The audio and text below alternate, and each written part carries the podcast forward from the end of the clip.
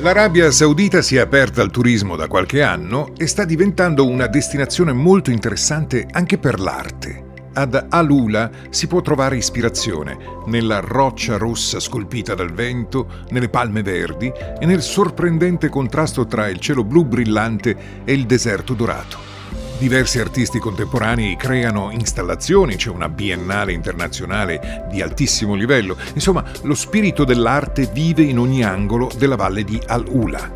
Diversi programmi stanno anche facendo rivivere le arti e la cultura degli antichi nabatei e di altri abitanti storici di Al-Ula.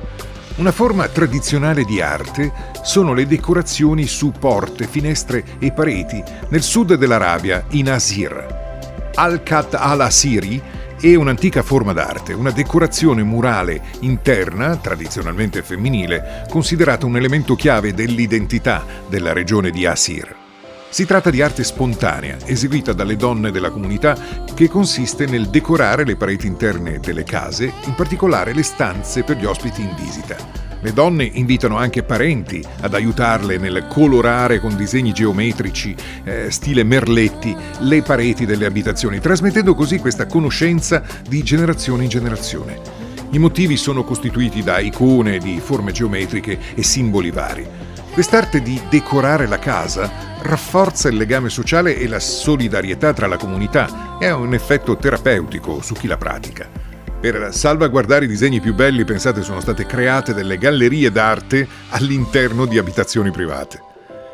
E parlando sempre di tradizioni e di autenticità in una nazione proiettata verso il futuro come l'Arabia Saudita di oggi, parliamo delle rose di Taif.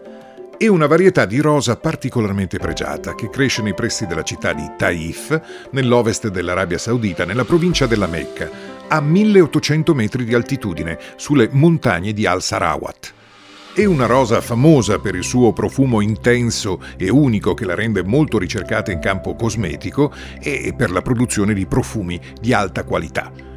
Il clima e l'altitudine delle montagne di Al-Sarawat offrono le condizioni ideali per la loro crescita. Le temperature moderate, l'aria fresca e l'abbondanza di acqua consentono alle rose di Taif di svilupparsi in modo rigoglioso, producendo petali profumati e molto colorati.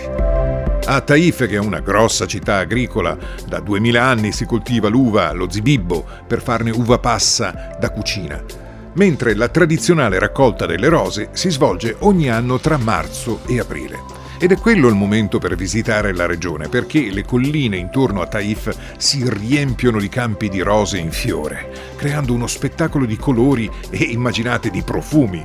Gli abitanti di Taif si dedicano con passione alla raccolta delle rose utilizzando tecniche tradizionali tramandate da generazioni.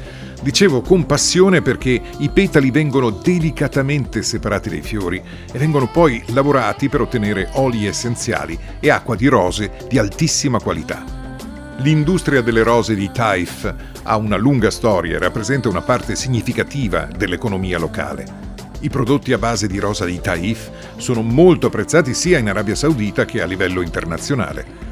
Oltre ai profumi, i petali di rosa vengono utilizzati per la produzione di cosmetici, saponi, candele profumate e anche dolci tradizionali. E magari c'è un po' di rosa dei Taif anche nel profumo che usate voi tutti i giorni.